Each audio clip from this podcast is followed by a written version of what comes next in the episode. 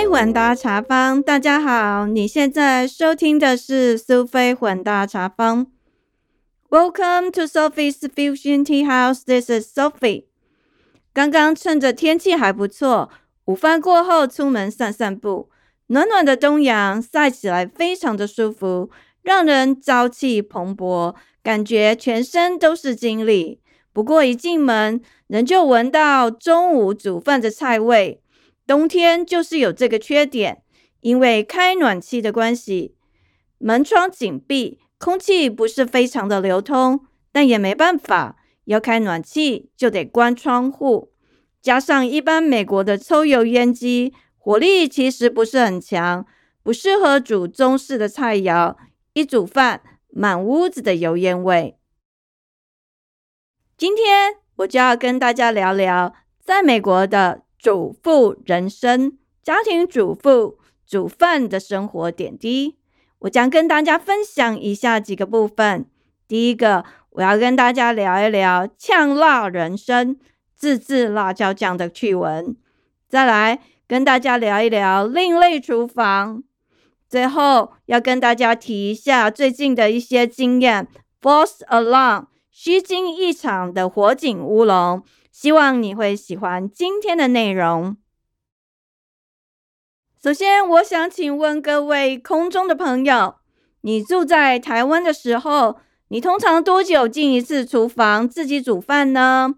老实说，住在台湾的时候，基本上我不太进厨房，大部分都是外食，因为生活实在太便利了，随便买都有吃的，好吃的东西其实还蛮多的。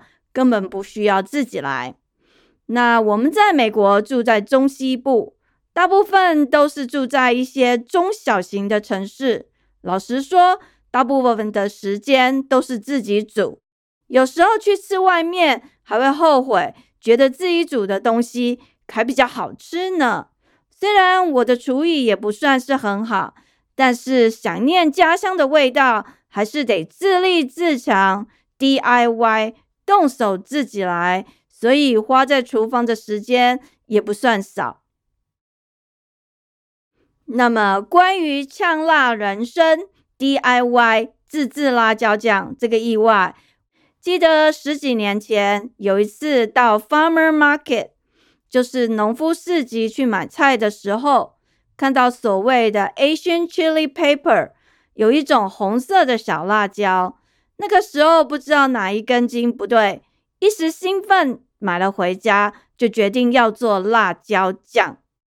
也许可能是前一阵子在中文学校，刚好有家长拿自己做的辣椒酱去分享给大家吃的关系吧。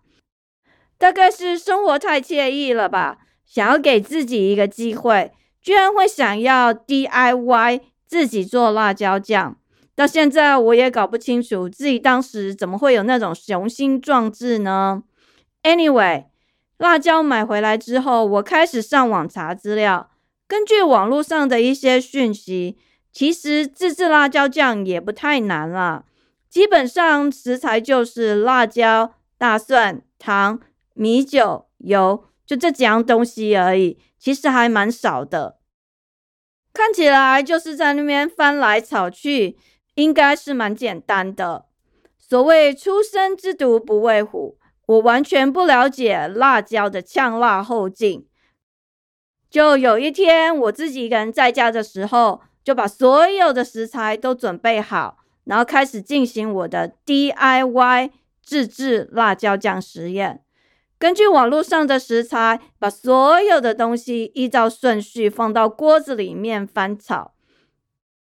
大概过了两三分钟吧，眼前一片烟雾茫茫，整个公寓都是白色的烟雾，还有辣椒的呛味。我不断的流眼泪，根本看不清楚锅炉上的东西，加上辣椒的呛味，害我不停的咳嗽，几乎是不能呼吸呀。虽然我早就知道美国的抽油烟机火力不够强，大家都说。抽油烟机根本就是装饰用的，但是那一天我真的见识到抽油烟机的无能。还好我自己一个人在公寓而已，不过我也差点被呛死了。好在我反应很快，立刻把炉火关掉，冲到阳台上去呼吸新鲜的空气。可是因为切辣椒的时候我没有戴手套，又用手擦眼泪，结果整个辣椒的辣直接粘在眼睛上面。哎呦喂啊！整个眼睛周围的辣更厉害。又不断的掉眼泪，虽然没有人欺负我，但是却是不停的流眼泪，还有咳嗽，还有一直流鼻水，简直像是被人毒打了一顿一样。哎呀，真的是凄惨无比。那个痛苦的经验，其实真的是终身难忘。虽然我把我们家所有的窗户通通打开，可是因为是在公寓。然后厨房是在家里的正中间，那是没有窗户的地方，所以算是通风最差的一个角落。所以那个呛辣的味道一直没有办法排出去，整个屋子里看起来就还是白茫茫的一片。你知道吗？即使我用电风扇想把这些乌烟瘴气给吹走，还是蛮困难的。我整个人几乎没有办法待在屋子里面，只能躲在阳台呼吸外面新鲜的空气。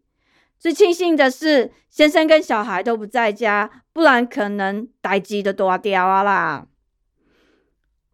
然后我先生回来之后，发现我们家怎么有一股很呛辣的味道，他几乎是难以呼吸。然后我就跟他解释说：“哦，我白天进行那个 DIY。”自制辣椒酱的实验，不过还没有做完，但是已经辣的太严重了，我只好把那个东西收一收，暂时放在旁边。他边流泪边笑，就是有一种啼笑皆非、不知所措。他不知道应该骂我，还是要可怜我。毕竟他受不了辣椒的呛味，眼睛一直流眼泪，可是又觉得我很可怜，只不过想要自己 DIY。做个辣椒酱而已，却把自己搞得狼狈不堪。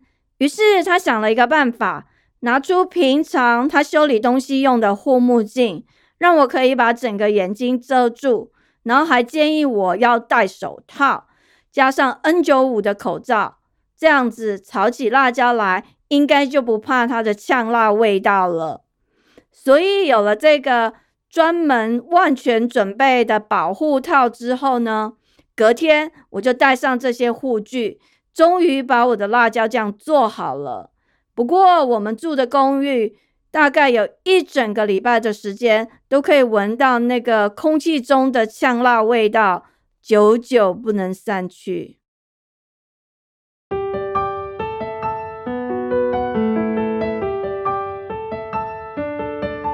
刚才讲到那个美国的抽油烟机，几乎都是装饰用的。所以有一些人很天才，他们就想到了另类厨房，不在家里面哦，是在家的外面自己搞一个小厨房来做炒菜、煮饭的工作。嗯，在我们聊这个部分之前呢，我先跟大家讲一下哈。一般很多人因为中西饮食的那个烹饪方式的不同，所以有一些人他属于比较搞钢型的。他们会自己从台湾扛一台抽油烟机到美国来安装。我以前听到的时候也觉得很不可思议，怎么可能？不过真的，我有认识的人就是这么做。他们从台湾带一台抽油烟机来，而且他们是买那种终身保障，然后换滤网不用再付钱的，很厉害吧？我记得我朋友就跟我们说。他就把它当做一个行李来带，然后带回来之后呢，再自己安装。这个人还蛮厉害的，基本上我也没有想过要这么做。那还有一些人用比较便利的方式，就是他们会去像是 China Town 唐人街去买华人专用的抽油烟机。这些抽油烟机就是针对中式的餐饮的菜肴。然后它的火力比较强大，适合做中式餐点，但是通常它的价格也不便宜啦。所以其实也不是每一个人都可以这么做。那还有就是那个，有时候家里的管线，因为你们家的那个通风设备的关系，有可能你的抽油烟机没有办法拉出去，像那个直接像烟囱排到外面去，所以这有一定程度的难度，不是每一个人都会这么搞刚做这种事情。所以大部分的人就跟我一样，就直接用那个美式的抽油烟机。反正你租的房子或是你买的房子，大概里面是什么，就用这样子，就是得过且过的意思了哈。但是呢，有一些人，因为他们不想要让家里就是有很浓的油烟味嘛，然后也希望家里看起来美美的，所以就蛮天才的。想出了这个另类厨房的方式，嗯，或者你可以说是另一种懒惰的方法啦，就在阳台或者是车库里面做菜。嗯，我自己就常常做这种事情哈。记得我们第一个住的家，我们那个时候住的那个房子后面有 fence，就是有栅栏。所以我当时在煮一些味道比较重的东西，像是咖喱。或者是白萝卜，还有卤味这些东西的话，我会就把电锅放在我们家的后阳台，把电锅切下去，就让它自己煮。等到跳起来了再去拿。那因为我们是有栅栏围起来的，所以不会有外人走过来。然后阳台那边也有一个插头，所以就蛮方便的。后来我们搬家之后呢，我们住的地方没有那个 fence。就没有围起来，所以我们就不敢在那个后院或是前院煮东西，因为怕会有小动物或其他人经过，那可能不小心碰到还是弄到的话，产生一些意外，太危险。所以我从来就没有在呃户外再煮了。不过我就用另外一个比较天才的方式，就是在我们家的车库里面，但是我是用电锅，所以呢。我会把那个车库的门拉低，就留一点点细缝，就是可以通风。然后呢，再把电锅切下去，就在那里面煮东西。当然，有时候家人回来的时候，哇，其实味道还是蛮重的啦。不过他们就慢慢有点习惯了。但是我还有听朋友跟我讲到，其他华人他们有比较天才的做法，就是他们会买那个。小型的瓦斯炉，或者像一些露营的那种小瓦斯，也有人是像那个 grill，就是那个烤肉烤肉器，然后直接把烤炉放在阳台炒菜，就有点像那个热炒一百那样炒哦，然后还炒得蛮开心的，而且那个火要多大就多大，反正你也不用担心，然后家里也不会有那个油烟味，所以感觉还蛮好的。不过听说后来有些人他们遇到那个邻居有意见，比如说因为有看到烟啊火啊，那邻居就觉得很恐怖，怕发生意外，而且担心会有一些森林火灾之类的。有些人被邻居抗议，然后没办法就不能再这样子炒菜煮饭。那也有人运气不错啦，就是可能邻居也都没有抗议，然后就一直这样做。那另外，我听到一个更天才的，我是觉得比较特别，就是他们是在车库里面炒。那当然就是自己家嘛，你爱怎么炒就怎么炒，别人哪里没办法。不过因为车库可能是比较密闭，这个部分我个人就除了用电锅以外，炒菜我倒还没试过，也觉得不太放心。然后不知道你们其他人还有没有什么另类的煮法，可以让你的这个菜肴煮的火候够好，好吃，可是又不会把家里弄得都是油烟味呢？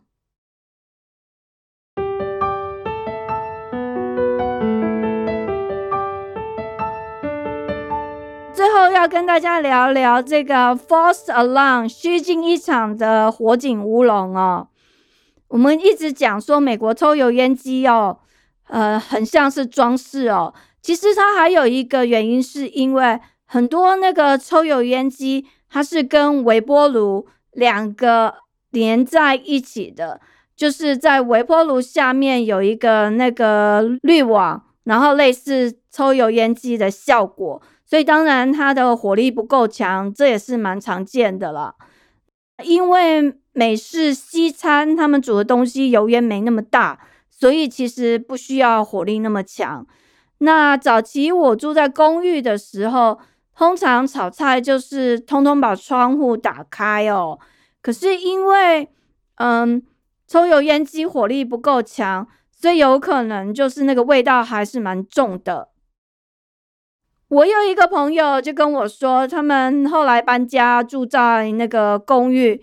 那他虽然用的已经算是火力比较好的，可是呢，整个公寓还是烟雾弥漫哦。而且不是只有他们家，可能还会蔓延到其他人的住家，那样感觉就有点那个不太道德哦。毕竟你在煮东西，可能很香，既很香，他们觉得太恶，或者那个味道对他们来讲是很臭。所以其实就蛮多问题的。后来我朋友就跟我说，他就减少那个煮东西需要有一些油烟，像是炒的这种东西哦。也就是说，他是朝那个改变饮食习惯的方式来应对这个问题。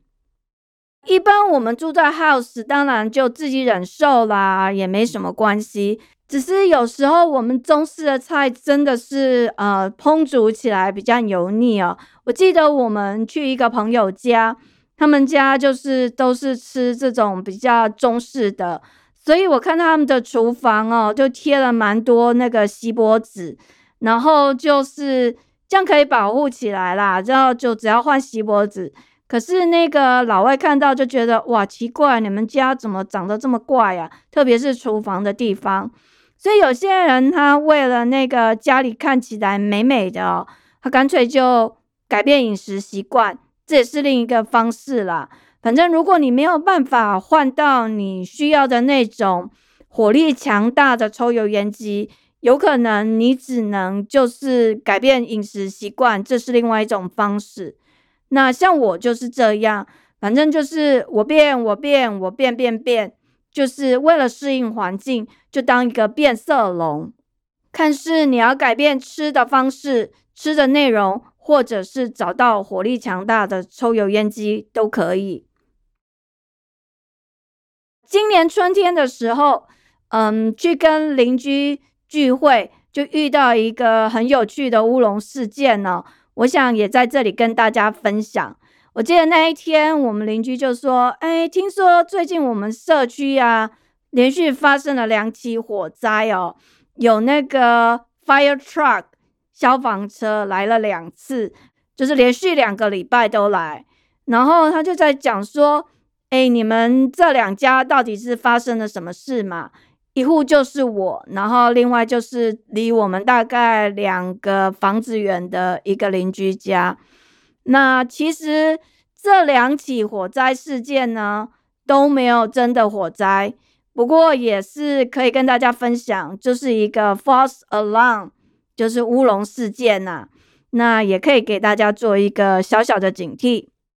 第一户呢，他们家当时发生的这个呃 false alarm 的时候，总共有六台消防车开到他们家来。那为什么会有那么多台？第一，美国他们是属于木造的房子，当然每一个地区不一样。我们这个中西部这边是木造的房子，如果火灾的话，它蔓延的速度很快，有可能你烧一家，然后就其他家附近都会跟着烧起来。所以那个通常。我不知道，可能我们运气比较好，我们这边刚好我们遇到是消防车来的蛮快的，但是有人跟我说，他们住的地方倒不一定。总而言之呢，呃，当我们邻居家停了好几台消防车的时候，那个时候我们看了一下，就他们门口附近大概是三台，然后延到我们家这边，总共加起来是六台。所以当时呢，这个阵仗真的是蛮大。我们附近的住家，这个邻居大家都走出来外面看，究竟发生什么事？结果呢，就看过去，看到邻居的厨房有很多烟，但是没看到火，所以也不知道到底是怎么样。那因为大家比较注重隐私嘛，就看到状况稍微控制，所以大家就散了，也没有再多问发生什么事情。就聚会那一天，邻居就跟我们讲说，其实是嗯，他们家有一个气喘儿。他当时是在用一个医疗器材，就是类似那种蒸汽。结果呢，旁边家里一个小弟弟在玩的时候，就把那个糖果扔到里面去。结果本来只是冒那个水蒸气嘛，就不知道为什么扔了糖果进去之后，就整个冒出了很浓的烟，然后整个机器好像坏掉了，然后就浓烟直呛。就把他们家里的这个看的都是白雾一阵，那启动了他们家的警报器，所以那个消防车就来了。那消防车来了之后，他们进去房子里面做检查，其实就没有任何的火，就只是那个烟，但是它可能就已经进入整个家里的这个通风系统的管线，所以那个警报就没有断。那消防人员在那边搞了很久。他们只有把这个气喘的这个器具扔出来，可是其他的那个烟还是在哦，那也没有办法抽出来，只能等它慢慢散掉。但是就没有其他的问题，所以后来他们就回去了。不过一下子来了六台车，真的还是蛮吓人的哦。邻居就问我说：“过了一个礼拜就换你们家，那你们家又是发生了什么事嘞？”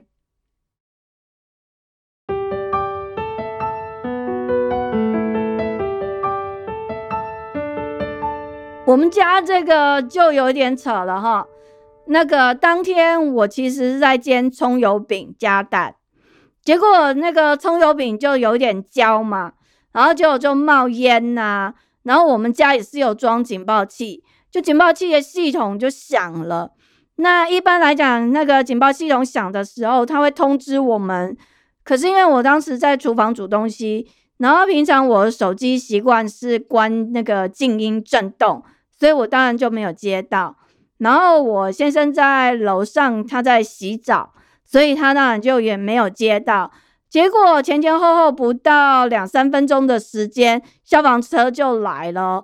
就在那个消防车来之前，其实我已经把所有的窗户都打开了，可是他们真的来的很快。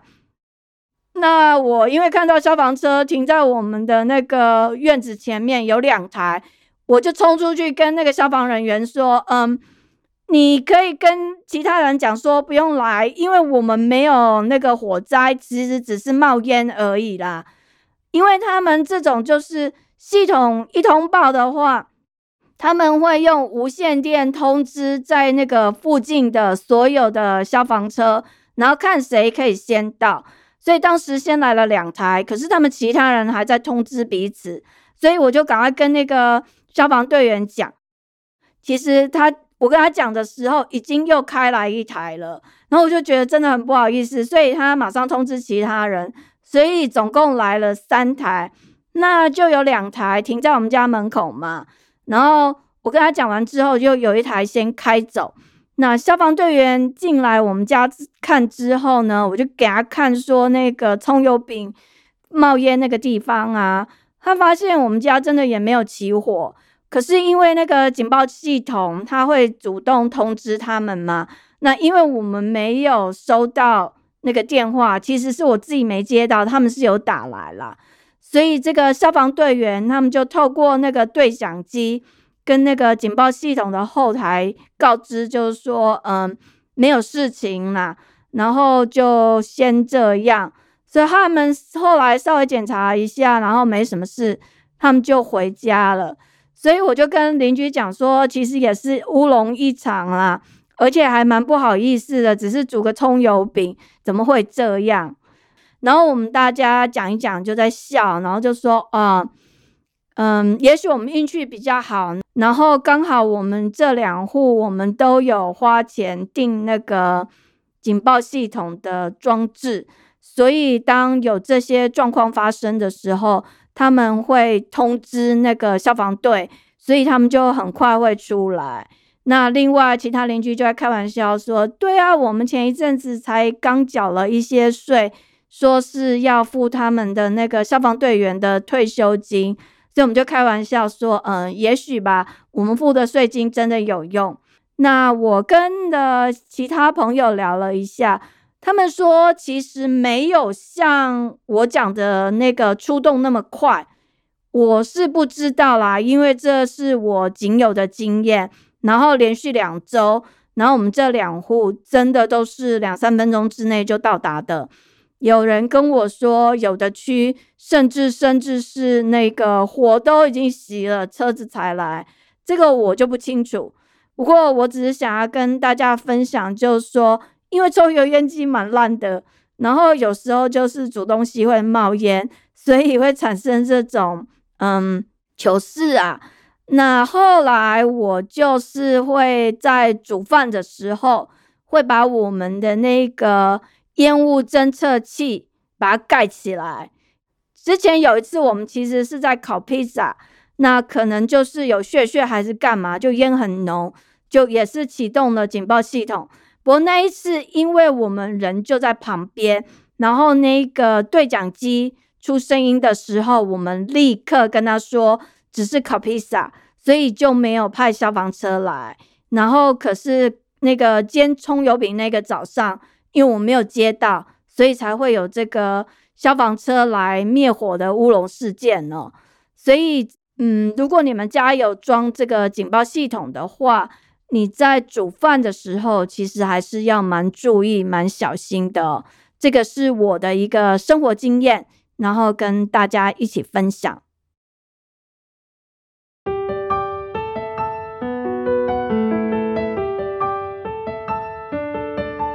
今天跟大家聊了在美国的主妇人生。嗯，我们聊到了一般的抽油烟机，它针对的是美国家庭的饮食习惯哦，所以它本身的机器设备是属于比较西式的餐饮。如果你不喜欢的话呢，你其实可以改成中式的抽油烟机，当然就要花一点时间去寻找那些机型，还有可以在哪里买。